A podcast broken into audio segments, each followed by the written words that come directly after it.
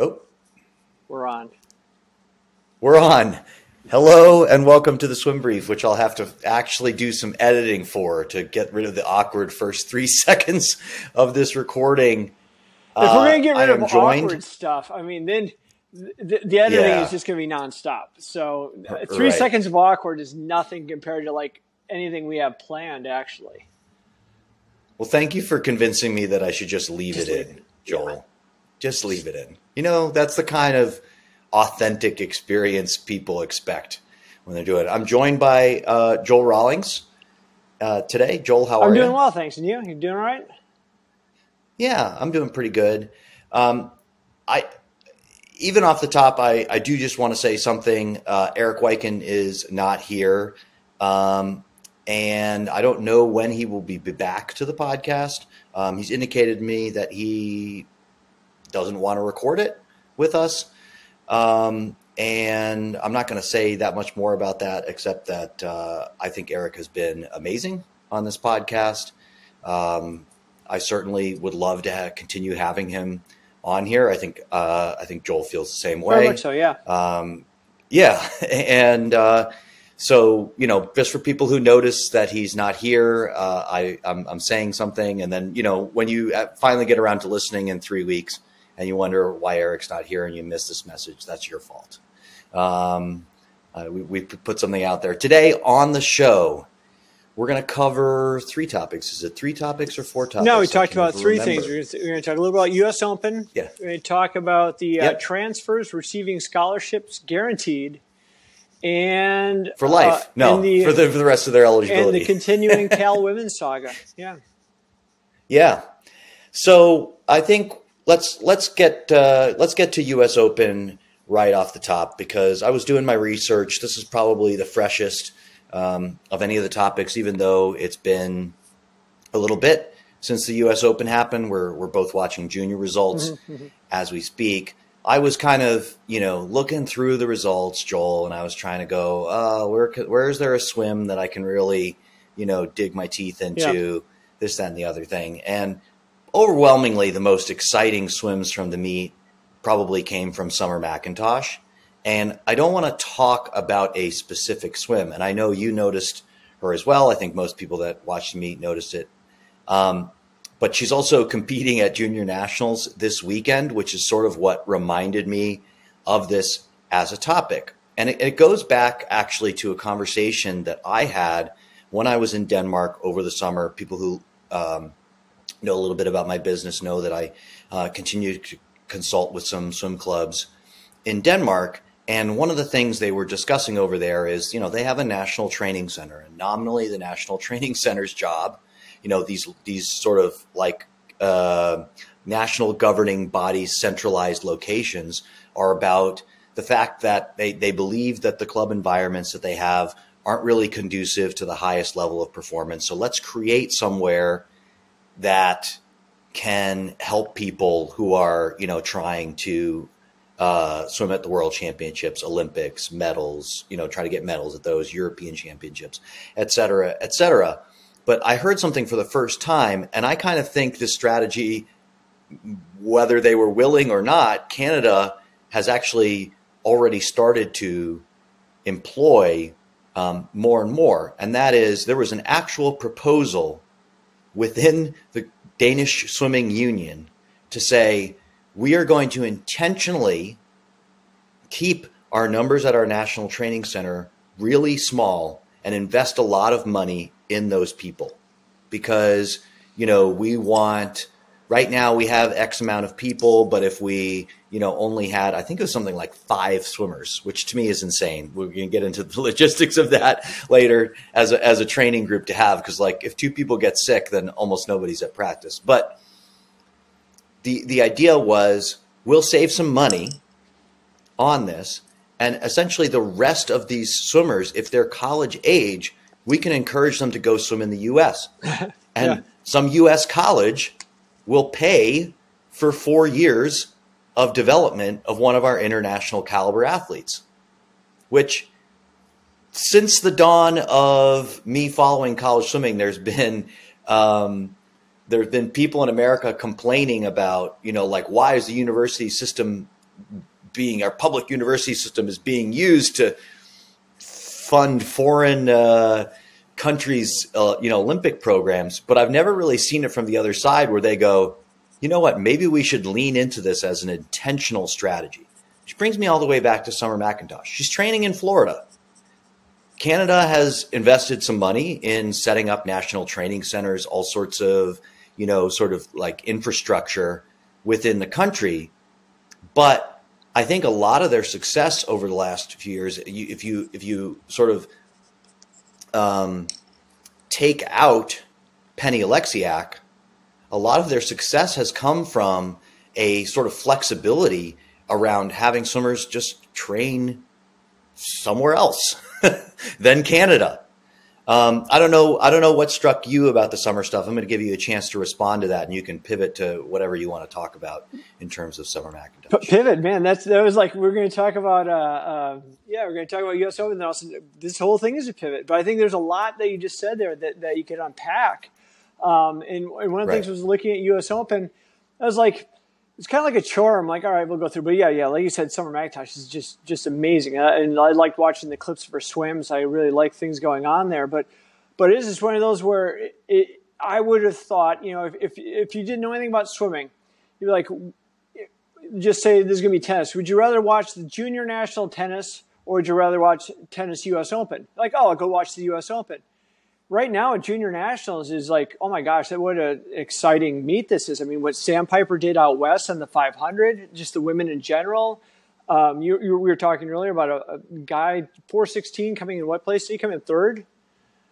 third. In, a, in a 500, yeah, yeah, and that used to be like you know, Division One powerhouse records. You know, used to be like that.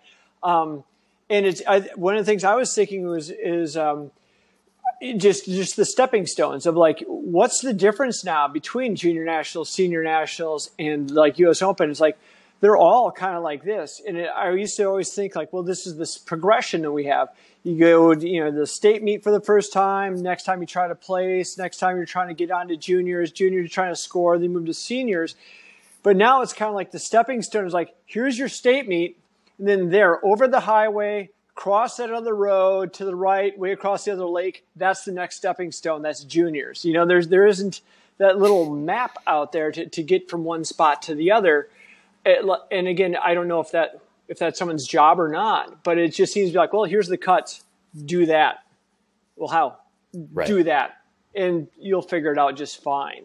And, um, and, and so that's that's been the thing I just kind of was was thinking about. I mean, these times you have Olympians swimming at juniors, um, and more power to him. Right. I mean, if that becomes, you know, the goal, like you want your best 18 under something, that's great. Um, but what you were saying was like, it was funny because I was talking to a friend of mine and, and we came to the same thing. It was like, let's look at kind of Canada uh, and what they've been doing. Because I think in the past eight years, probably more than that, um, but it, it just seems like they really have, have got a good plan in place.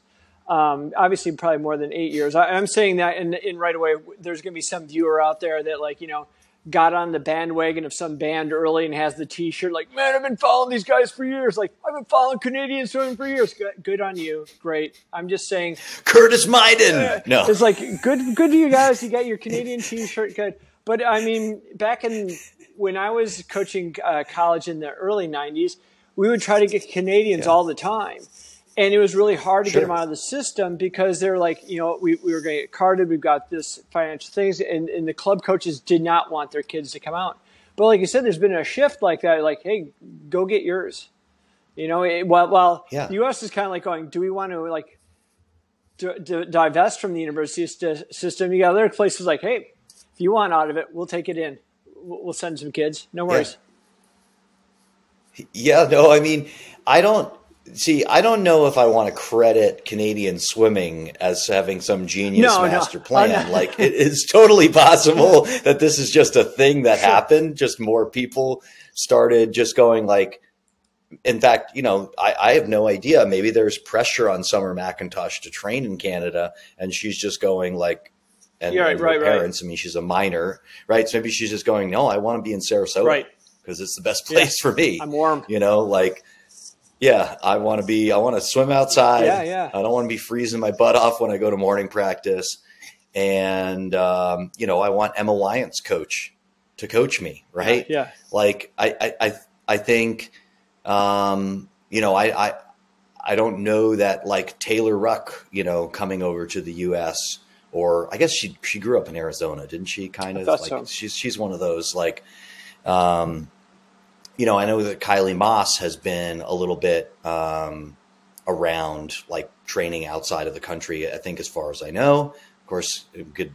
We don't have, I don't think, dedicated enough listeners, non-Romanian listeners, to correct us. Only when we make a Popovici video and we we mess up our yeah, Soviet yeah. history. That's when we get corrected, Joel. But I don't think there's I don't think there's a hardcore Canadian fan that um, is gonna is gonna correct. I, I I do think though that yeah, like Canada is a good example of you know an I guess an untapped opportunity, even though places have been capitalizing on the opportunity of the American university system, but like I, I think there's a opportunity where if I go back to the Denmark example, where somebody could like intentionally use that as a strategy and like bone up on knowledge about where it might actually be good to send athletes, you know, so that they swim fast in long course yeah, yeah. in the summer. Yeah. Because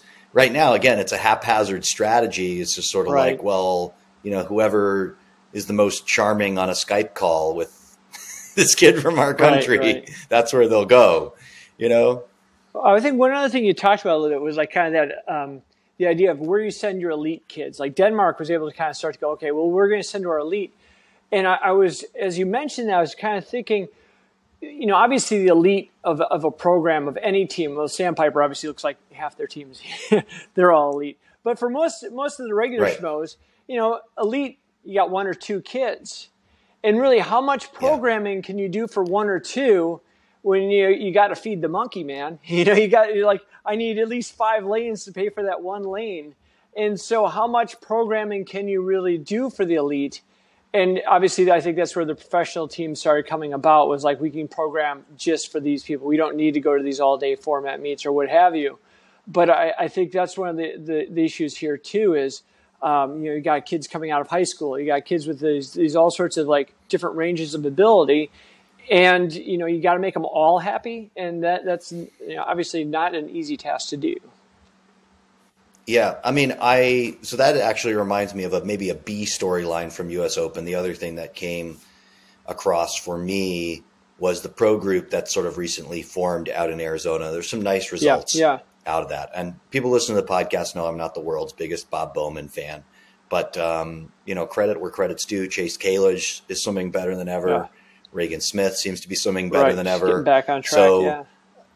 Yeah, I mean, uh, I think those are two sort of um, notable storylines out of uh, out of U.S. Open that that that there is something at least in the preliminary results, that that's positive that's coming out of it. Yeah, I think another like the C topic line out of, of US Open is ever like talking about how how like oh look at all these people catching up to Kayla Ledecky, and I think LeBron James has kind of ruined it for everybody because instead of going right. like oh my gosh, look at this woman continuing at this elite level for however right. 12 years has it been really whatever it is and like like, well, yeah, but look at LeBron. He's like 40. Like, at some point, we got to be like, dang, this is, or Phelps, same thing. You ruined it for everybody. You know, the bar is now, you got to keep on going for 26. How many, how many years is she supposed to be the number one swimmer? But it's just, just amazing to stay at this level. And I think so many times we're like, well, yeah, it's Kate Ledecky. She's the GOAT. And nonetheless, it's like, that's incredible. The, the level that she's able right. to sustain and keep on going. Uh, it's just, just amazing. Yeah, it'd be really. I think it'd be really interesting to see how this McIntosh stuff yeah. develops because, um, you know, a part of having that longevity in swimming is that you have to be able to withstand. I mean, there's right. literally kind of a new generation every four to five years. Right, right. So, so if you're going to be good for as long as Ledecky is, like, she's sort of entering her third generation of challengers. Right. You know, it's, it's kind of um, like the, I, I know you love when I when I bring up like football analogies but like, oh yeah, the foot foot touch. Have yeah. like uh, Derrick Henry, who's elite level running back. He's been in the league for 11 years. He's going to be a Hall of Fame. He's been to like maybe two Pro Bowls, maybe three tops, because all these other ones have right. come in for two years. Todd Gurley, two, three years, and then they're done. Two, three years. To, to have sustained excellence like that is just amazing. And, and like you said, withstanding so many basically elite athletes from all over the world coming again and again and again and still maintaining this. It's not like, you know, she's blowing the doors off people like she used to, but I think the, the, the awesome thing is how she's moved the bar of what's possible so that all these other people are kind of now kind of knocking on the door. Is, is Curtis Martin still playing in the league? You know, I liked him at running back. Is he I, I, still in there? Probably, probably picking up some Emmitt Smith rips here or there. What about Emmitt Smith? Sure. All right, next topic. All right, let's move on to the next topic. Um, there were a couple articles.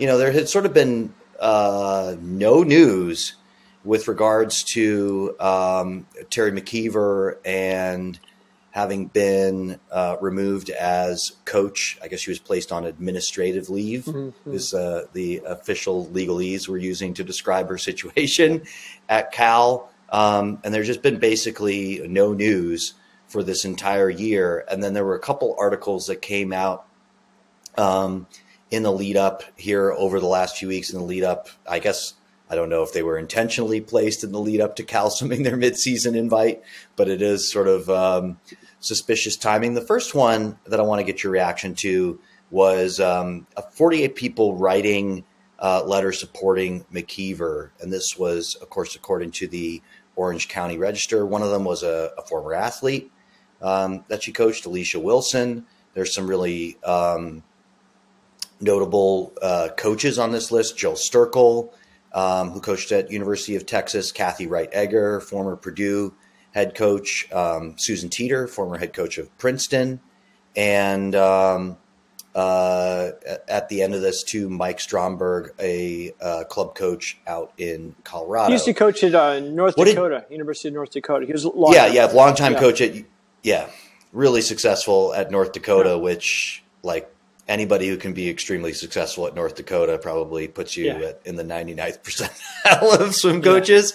Yeah. Um, it, it just that's just my opinion.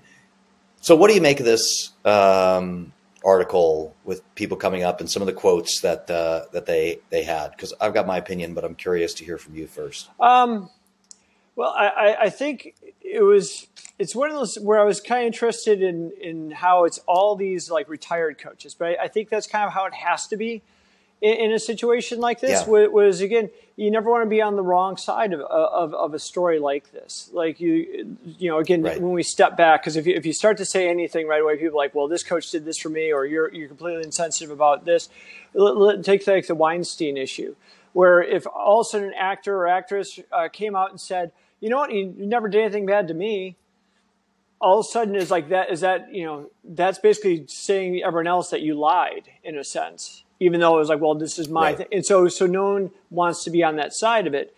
But I think it, as it sits around for a little while, people are like, you know what, maybe I could. And obviously, when there's a letter writing and, they bring up 48, someone like the lawyer, someone probably behind the scenes, like, hey, if, if you guys want to let, write a letter in, in, support of her, that'd be great.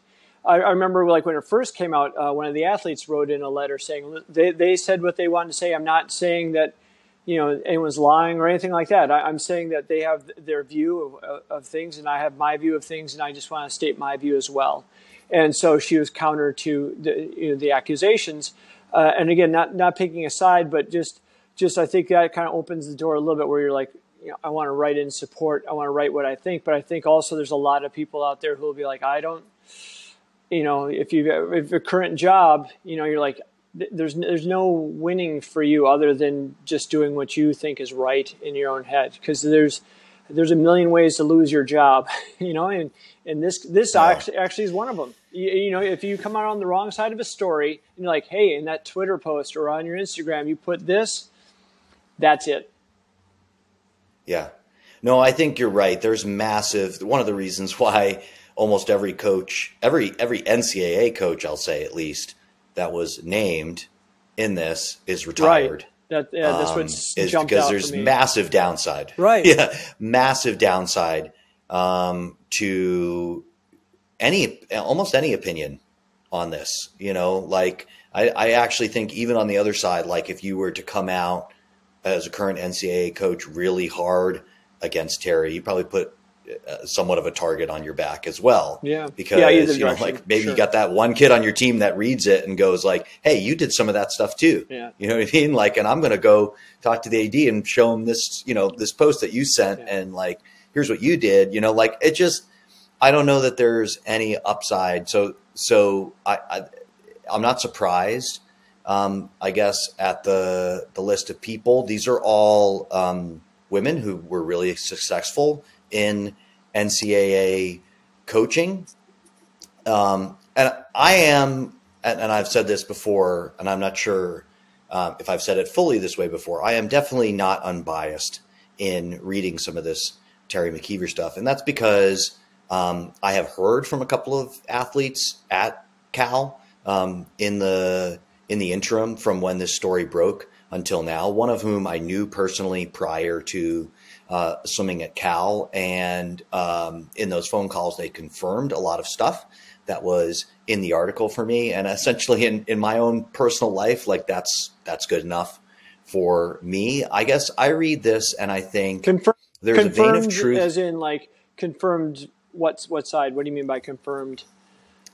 They they confirmed, you know, like uh, to me, when I read the original article, you know, the description of uh, and people can go back and, and read this. The prescription, the description of Teri greeting people at practice like, "Hey, you piece of shit." Okay. You know, like that is um, something that I read and went, "Well, that's." I mean, if you're repeatedly calling people a piece of shit at practice, like that's that's a fireable offense. Right. Right. And um, I was very curious as to whether that was legit or not. I feel satisfied that that's legitimately something that happened. Okay. At at Cal, um, but what I will say is I think it can both be true what the lawyer is asserting in this, which is that she was discriminated against right. on the right. basis of her gender. I, I I've said in other forums, I think you could easily write the same article with some of the same anecdotes, same um, recollections from athletes about 50 male Division One head swimming and diving coaches, and you won't see that article written because they're not as vulnerable to this like this attack, and this was coordinated, I think, on some level. Like, um, I'm not accusing anyone of forming a conspiracy, not not accusing any of the swimmers of forming a conspiracy, but it's it's like the the, the way that it was organized um, just doesn't doesn't ring of just sort of like an organic formation of of this stuff, and I guess that's as as specific as I'm going to get. Okay. The, the second thing that I see in these quotes is it's it's really I don't know what to say. It's it's it, reading like I'll, I'll, just read one of these and then sort of react to it, and then maybe that'll give me a chance to explain what I'm about to make as a point. So we've got um, Susan Teeter. As a women's coach, I have seen years of immature athletes who take on the role of quote mean girls and become toxic and hateful, which is what I believe you have on your hands right now said Teeter, who coached at the NCAA division level for 45 years. This generation of athletes seems to think if they don't get their way, they will create a way to deal with whoever stands in their way. Um, and like, that's man, that is a rough way to talk about people that you coach. It's Joel. a rough way to talk about a whole generation. And and maybe yeah. if, if I talk like I can formulate more, but the idea again like that um, that this freedom that that student athletes have, maybe it's a, the pendulum swung a little too far one direction or not. I'm not sure. Um, but having them have more of a voice and more of a say, I think is a positive thing. Um, I I read this article again with the same kind of bias and just try to step back. Is like, how, how could this be prevented in the future? And one right. of the one of the, the steps that they currently have in place are are the end of the season reviews. And what I got out of this article is every one of her end of the season reviews was exceptional. and and so that's the thing is like that's that's the marker, isn't it? Or is it, that's one of the safeguards. Like the checks and balances are out if if every year this has been going on where, where you said you had an athlete that said it, where the, there's two athletes said it here, and yet it's not coming through. And so th- that's what I would yeah. like is, is, what are we supposed to have like an, a compliance officer sit on deck with every practice, not just swimming, but every practice, football, swimming, everything. You're going to have another layer of bureaucracy just there to listen or, or you know, do, maybe a secondary, like the sports psychology departments, a lot of places have, you have a secondary kind of HR kind of department, you know, because that's that's basically what we're talking about now. If if athletes become paid, it's like, well, you're employees, so employees have an HR department. You know, who's the HR department for a university for an athlete with a complaint like this? Um, the the big issue that I I thought came out in the very first article with all this was not about what was said, uh, who's wrong or things like that, but the standard that was set up as far as like the expectations of what a coach is, especially a female coach versus a male coach. And so basically, if a female coach is not the the uh, classic kind of nurturing motherly type, you know, right away, is is that something where, in a sense, that you are now going to be you know subject to a lot of other accusations. You know, you, um, you know, Skip Kenney, you know, Marine, sniper, all these things. The, the level expectation that he was given, he's like, oh, he's a Marine. Ah, it's, it's Marines will do so. You know, again, you, the, it, it seemed like the bar is set at a much different level than this is someone that should be more motherly. I, I don't, I don't know. Again, that's no. I mean, a hundred percent. And you bring up the Skip Kenney example, and like, rest in peace, Skip Kenney. Um, but I'm like reading. I, I'm glad at least that you know the articles um, around his death recognize the fact that this guy was so petty as a coach that at the end he was purposely erasing people's records because he didn't like them. You know what I mean? Like, and you cannot tell me that somebody who did something that publicly petty was not extremely petty and did some stuff that might might even make what was described in the Teri McKeever article look like child's play. Uh, th- I mean, like, so. I didn't want to open up this so can yes. of worms here on this. I was just saying that, again, the expectation of, I just thought immediately like a Skip Kenney who is a Marine. Again, there's a, like almost like a different right. set of standards for whatever occupation you right. might have had beforehand. You know, it's like, I would have expected more from a Marine. like, what? And, and, I, I, thought and if you're if you're a woman, you're right if you're a woman, your previous occupation is woman. Yeah, yeah, yeah. So you know, so again, like like no one came at him going to, you know, you were in the Marine Corps. I'd expect a lot more sensitivity from you. You, you, you know, but but right. yet it's the same like this, and so you can't really go across schools too much. But within the own your own athletic department, what are the standards that they're holding, you know, those coaches to? And is it going to be different sets of standards for the, the so-called like uh, money sports? You know, like a basketball coach and football coach is that a different set of standards that, than than you have for the what they call Olympic sports coaches? Um, and and that's yeah again. Uh, again, from what all this comes out, I'm really interested to see like what they come down to as far as like this. If there, you know, obviously there are standards differences between men and women, and standards differences between between sports within an athletic department, much less across schools and things like that. And and more importantly, I think it'd be nice to have something codified in place where you, you can say, if you have an issue with a coach, this is the, the step to go to immediately.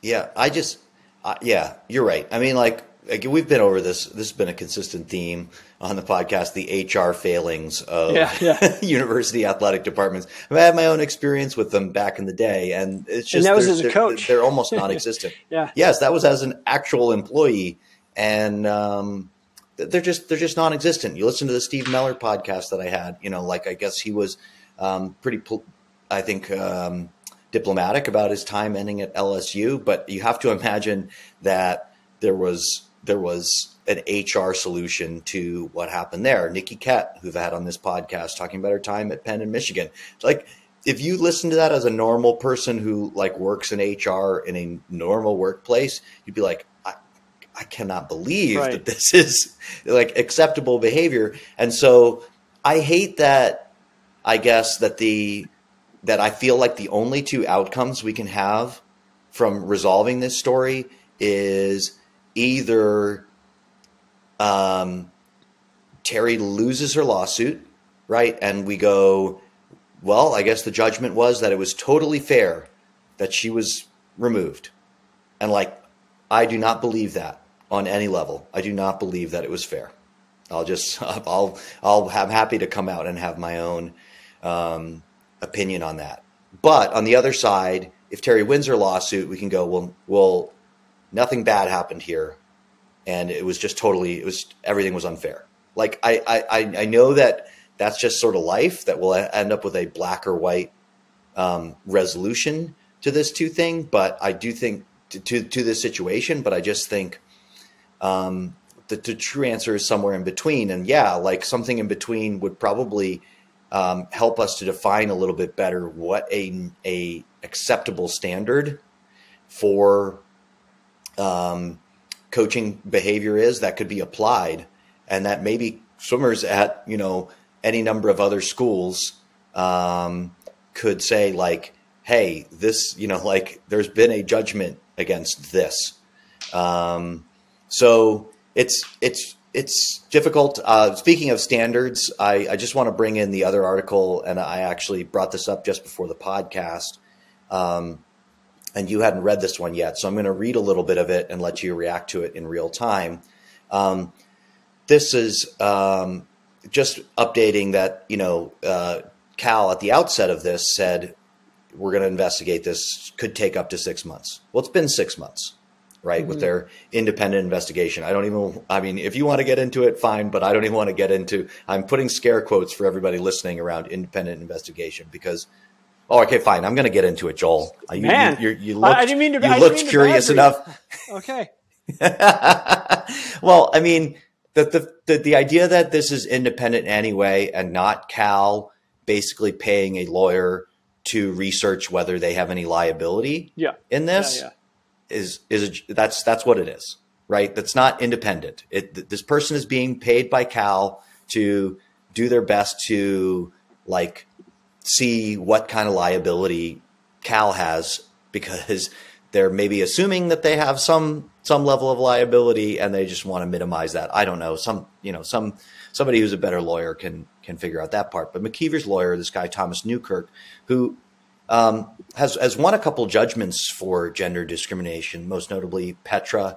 Um, I'm blanking on her last name from Rutgers right now. Janelle Atkinson at Stony Brook, um, two kind of lower profile ones, and he uh, he writes in and actually asks the question that, that you and I have just been discussing that. And he says, I ask everyone the same question. Do you have any effing clue? Um, I'm changing the expletive because we already did two expletives on this podcast. We, um, what coaching standards are. Yeah. I did. Yeah, yeah. Quote, how is a coach supposed to behave? No one has answered the simple question that one time. What you're doing is interpreting Teri's entire coaching career through the lens of about 10% of her athletes who have a negative reaction.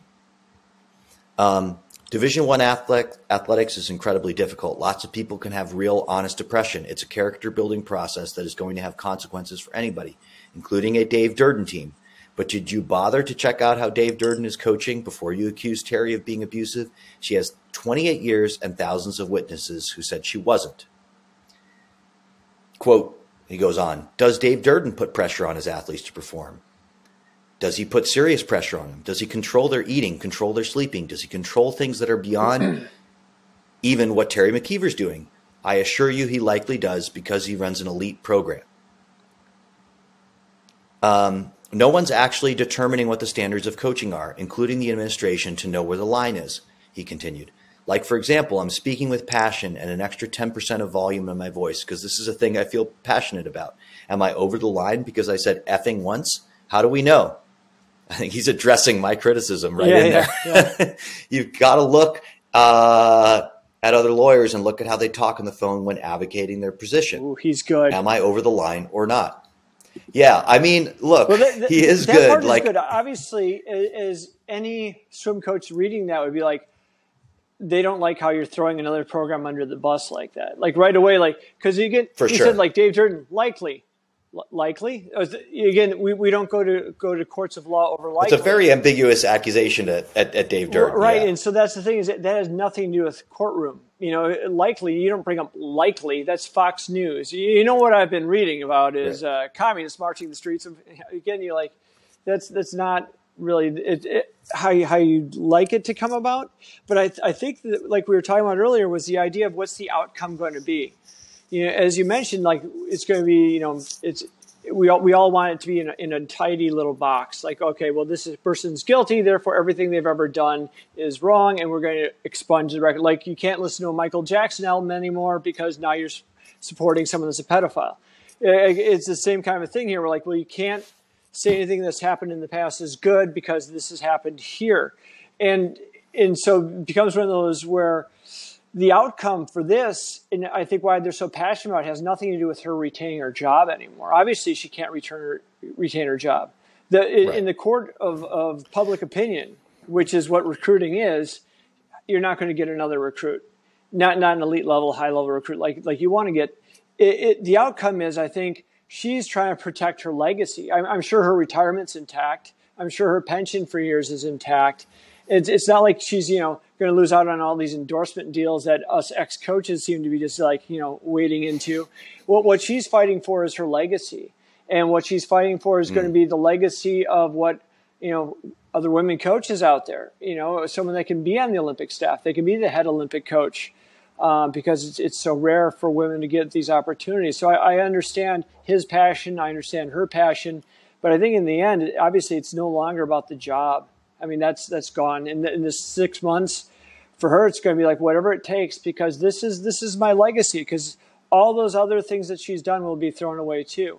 Uh, and again, I'm not trying to hop on either side of this. I'm just trying to step back a little bit and look at it as like what's what's going to come out of this, you know, for the athletes in the future, not just the athletes that that were uh, in the program, but all athletes. What's going to happen for women yeah. coaches, and again, not just Teri, but all women coaches and, and all of us coaches too, club coaches, college coaches, what are the standards that we're going to abide by? Like like I was saying with Skip Kenney being a Marine, is he going to be afforded more, you know, leeway?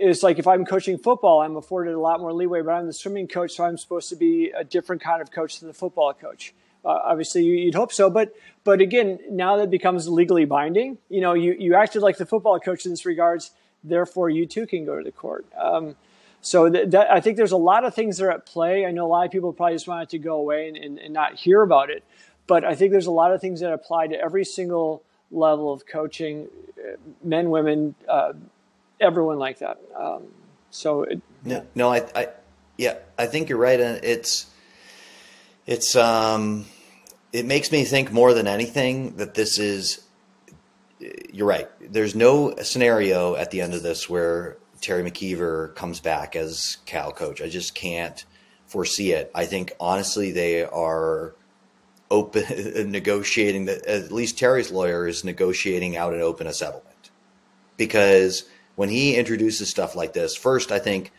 you know, there's a couple layers to what he's doing. The the swearing, I have to believe, is totally intentional. Oh yeah, I to, thought that was genius. basically arguing his case. Yeah, that, that yeah. was like, oh no, man, I, mean, I didn't, I didn't see that coming. Like, man, I got hit with a blind side. I can't believe it. Yeah, yeah. But the other end of it is when he hints at the Durden stuff.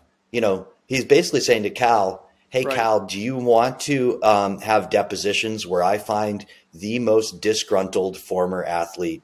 of Dave Durden and put him up on the stand and have him share every grievance he has with Dave Durden, like in open court, or do you want to? Do you want to sell? I think, this? like I mentioned earlier, it's we we uh, we can't compare like Stanford to Cal, but they're going to compare within the athletic department, and so they're going to start with as close to apples to apples as you can with the men's program. Yeah. But I guarantee they're going to go through every program. Hey, there's a men's soccer team and right. a women's soccer team. What are the standards you held there? There's baseball, there's softball. What are the standards? Are they and again? So it's just going to go case by case. So it, they're definitely going to go scorched earth. There's there's no going back to this this athletic department. They're going to burn the whole place down. Um, again, when they're throwing the name Dave Durden out there, it, I think the idea was just that they're going to start comparing swim program to swim program right now. Next step is going to be how about right. that football program? Every one of these coaches clean. How about this? How come this person who has exceptional records all the way through? And again, I'm not saying that that makes someone innocent. I'm saying it's it's a fault on their part that they didn't have more accountability or more procedures in place. But nonetheless, like so, you're just going to have all those procedures now for swimming team. What about all the other sports I just mentioned? And, and I think that's why they're going to go scorched earth throughout. And it's going to sound it sounds like me. My knee jerk reaction is, man, they're throwing throwing the men's program under the bus, and that's definitely not right. But uh, again, when when I stop and take a step back, where I started to think like this isn't about getting a job or holding a job. This is about protecting a legacy. That's what you're going to end up doing. Go scorched earth, and it right now it's going to be the whole athletic department is what they're talking about bringing down. And it, I, I got a feeling it's yeah. not going to be about the money. It's going to be about I just want my legacy to be somewhat intact from this, which I don't know if you can at some point. Yeah, I mean, who knows? Okay, so let's get to the um, last thing that uh, I wanted to talk about because somebody told me this um, actually, credit to um, Ryan Bubb, who I talked to on the phone a week and a half ago, uh, who's a coach who clued me in to this existence of this. And then, of course, there was a convenient article that came out pretty, pretty uh, just a few days afterwards. So it gave us an opportunity to reference something. Um, essentially, what's happening in NCAA Division One recruiting is that there's been some changes to the transfer procedure. And like transfers overall have seen pretty sort of kind of chaotic change in the transfer system, even in the last 10 years since, since, uh, I was a, a college swim coach. Things, you know, the existence of the transfer portal and the sort of ease of transfer um, for student athletes has gone up considerably. We've seen more people transfer. Obviously, there's been sort of maybe some extra transfers in, in swimming um, and some other sports. I, I would guess I don't know about other sports um, with swimmer with people getting another year of eligibility um, due to the pandemic. So we're sort of coming to the end of that relatively soon. But what this rule uh, change says is um, that an athlete is guaranteed whatever scholarship they are offered at the point of transfer for the duration of their eligibility. And this, as as I've seen it interpreted, means also regardless of whether they actually swim or do anything at the school that they transfer to. So they could transfer theoretically. Um, I don't know how many people would actually do this. They could transfer, get a 40% scholarship, quit the next day, and they would have their scholarship paid through the end of you know whenever their eligibility they could go one place for a year and have three years left and have three years of scholarship and not compete in the sport of swimming or practice the sport of swimming from that point forward. Um, and so it's a pretty dramatic change. And i think when i listened to it first like i had this sort of shock and uh, shock and awe reaction. Like i was like oh man this is gonna like this is gonna make transferring so fraught and um, wow, that's so unfair to the schools and this, that, and the other thing. And I went, you know what? After I thought about it for like 10 more minutes, I, I decided this is a good thing. This is a good thing. Um, because what it, what it, I think ultimately will do down the line is first off, if you're looking at somebody as a transfer, you got to do your job vetting vetting that person first, right? So if we if we present that nightmare scenario that I proposed, like you got to do your job in recruiting and make sure you have somebody that's still interested in competing in the sport of swimming first. Second of all, I'll go back to my first college coaching experience was at the University of Pennsylvania. We had no scholarships, right? And the only thing that we had it was sort of similar to this. The only thing that we had to use, our only carrot in recruiting was admissions. Well, kids got into the school and then they could quit the day after they were admitted. They could quit swimming and they still got into Penn.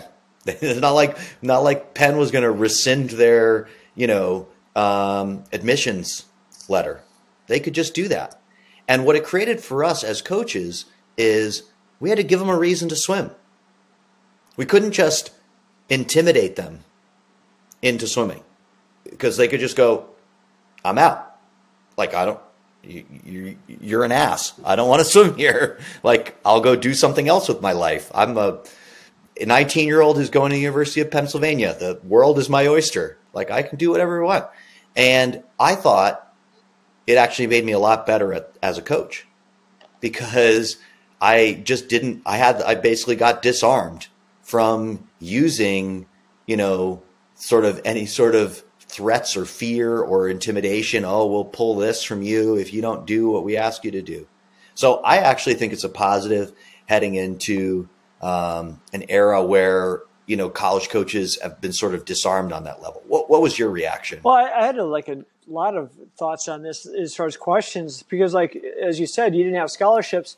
So what happens if someone is on scholarship at a university? They go to Harvard Harvard's supposed to come up with a scholarship again. So like you go to a non-scholarship school, then there's there's no. It says it's guaranteed. I guess I'm wondering if they can rescind it. No, no, it's the school. It's what the school on the other end offers you. So if you're going to transfer to Harvard, right. You you won't get offered a scholarship. Right, right, right, right. Okay, so that's the thing is I remember dealing with Division three. There'd be some of these like private schools that would all of a sudden offer the moon for year one they're like, we're going to give you like 95%. It's going to be cheaper than going you know, anywhere in the world.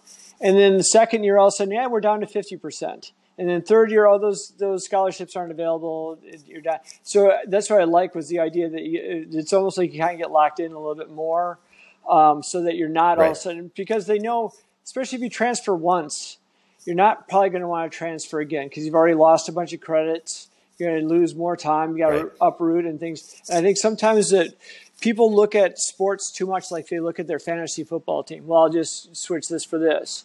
And, and forget the humanity of the kids being like, I don't want to move again. I don't want to leave more friends again. I don't want to do that again. And, and the transfers that I see aren't always the elite athletes seeking out. In this case, it's like you said with COVID, it's a lot of people looking to get a, a grad school year for free. I'm like, great. I'm going to start right. getting my MBA paid for. That's awesome and I got one year into it and I get to swim. Or I, I see a lot of people basically just, I, I want to come home and swim closer to home. And, and that's more often than not. I think a lot of times we get caught up in the, you know, the, the anger and the negativity of like, oh, they're just angry at this. It's like, well, no, they're not angry. They're, they're just homesick. It's an 18 year old kid that committed when she was 14. You know, what, what do you expect? You know, things change and, right. and didn't realize that that's, you know, they're like, my dream is to swim, you know, wherever it might be. And all of a sudden they realize, you know what, that's my dream. What I really like those, I like to be close to my friends and family, and I want to move home. Um, and, and, that happens too. I think we, we think too often, the first thought is about the disgruntled athlete. And, and rather than, again, the, the people that are going to benefit. And so I, I always try to look at it like, you know, if it's one person taking advantage of the system, but nine people getting help from the system, you know, let, us help the nine. And every now and then one will use it in, in a negative way, and that's fine. Um, but I, like you said, I think it's right for the athlete to be, uh, you know, guaranteed if the, this is what they're they're getting and they're going to be able to get that, then then they should be held to that. Of course, you know the standards of work and things. Right away, we think, well, what about the one lazy kid? It's like in all my years of coaching swimming, you know, hundreds and hundreds of kids. Yeah, you get you get a couple, a couple out of a hundred. And that that's right. a huge number. I I'm like rounding up to get to two out of a hundred. You know, it's probably closer to like you know maybe a thousand, one in a thousand. We we just don't see it, and so for people to get upset and think about the school, I think it's all funny money anyway. Scholarships scholarships make cryptocurrency look like solid, solid investments at this point. Scholarships are like, it's just air. You know, they, they, they just say it's yeah. money. It's not money. It's just a kid sitting in class for free. Come on. It's ridiculous. Yeah. Yeah, it's a it's a it's a thing that they've inflated the value of so much, and then they'll say, "Oh, but we'll give you a discount." Yeah, like right. what? yeah, it's a, the Black Friday markups of the university system. They've increased the prices by hundred like percent. Now we're going to give it to you for fifty. Yeah. Yeah, it's like, oh, uh, hey, uh, Joel, I got this thirty thousand dollar TV to you, but I'll sell it to you for only seven grand. Right, right. Like, what? I don't want to spend seven grand on a TV. And, and, and not only that, in the NCAA system, is like, and that we're going to tell you what kind of TV it is because those other ones aren't going to fit into our practice times or schedules. So you're just going to have to deal with this. Right. So here's your major. Right. For seventh, I didn't want that right. one. So yeah, I, th- I think there's so many flaws in the system, and you know, if you can if you can somehow guarantee something to a kid, I'm all for it at this point. And then when if I ever coach Division yeah. One, then I'm going to be totally against it, and I want to want more power back. So, but for now, I'm all for yeah. You want more power back so you can intimidate kids. Intimidation. Right? That's the way to go. Yeah, say, yeah. Yeah. Yeah, I was going to say too. I mean, as you were talking about the two out of 100, I go, if you're coaching in college, you know, first, like, obviously there's there's a difference as you go to different levels, but ultimately you've got somebody who chose to keep swimming right. after they left the the the you know their parents. Yeah. right. If if you have a lot of those people, yeah who don't want to show up to practice and do like yeah. the sort of like you probably need to look inside. They, they usually they usually have already like, weaned themselves out first day. Because like I think it's like seven percent of, of swimmers that were in high school swimming or club swimming actually swim in college, and so if you get one of those seven percent and they're already out, it's like they're going to be out anyway, so it's okay. Yeah, yeah, um, and again, we're talking about Division One athletes that are going to be offered a scholarship. How many of those uh, are going to be people that are really unmotivated yeah, to swim. Yeah. like, uh, so yeah, I, I, am glad that um, we had a lot of crossover on that. I guess I did read it first as, as a cranky coach, um, and and uh, I want to come out publicly in favor of the rule change since I know there's going to be a lot of people complaining about it. We might get more anger back on that one than um, than even the uh, streamlined stuff. No, you Joel, you, so we'll you invoked the name of, of a former Stanford coach. You did, and so I, I see oh, the yeah. email coming in, and it was not me. So yeah, and so we'll just. Uh, I just want everybody to know that that Joel supplied me with all my Skip Kenney talking points yeah, before yeah, the podcast. Right, right. He said, "You say this because I don't want to be saying it, but I want somebody to say. It. I think somebody should say it. Yeah, it shouldn't be. Me. I'm dealing with Romania. So, you're dealing with, with all of Stanford now because yeah. you already bashed the women's program. Now you bashed the men's program. That's right. All right. Let's skip. Yeah. You know, like I listen. I swam against Tobias Oriwol at a meet in Canada. When I say swam against, I think I, I saw him in the distance. Yeah, you swam against. He was, he was swimming against someone else a little bit farther along. Yeah, he was. He was. Uh, he was. I don't think anybody was really swimming against him oh, in the meet that I showed up to. Um, so that makes us best friends, and I took it personally when uh, Skip erased his record. So yeah. you know that's just that's just how it is. Understood. Um, all right everybody, thank you for listening. Thank You. Um, Joel, thank you for being here. If you want more positive psychology based social media content, you can go to Christy underscore coach at Instagram, Christy Sanders coaching on Facebook. Like and subscribe. Give me your Skip Kenney opinions in the comments. Give me your U.S. Open opinions. Uh, give me your Canadian swimming opinions. You know, give, give us some opinions down in the comment section of this. I, I'm going to just keep begging until the day that we actually start getting people's opinions. Yeah, I'll read them. And then I'm probably going to say, please stop, please, because yeah. I know what commenting on the internet looks like. Anyway, thank you to everybody.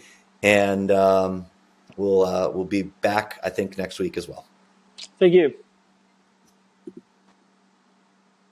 Done.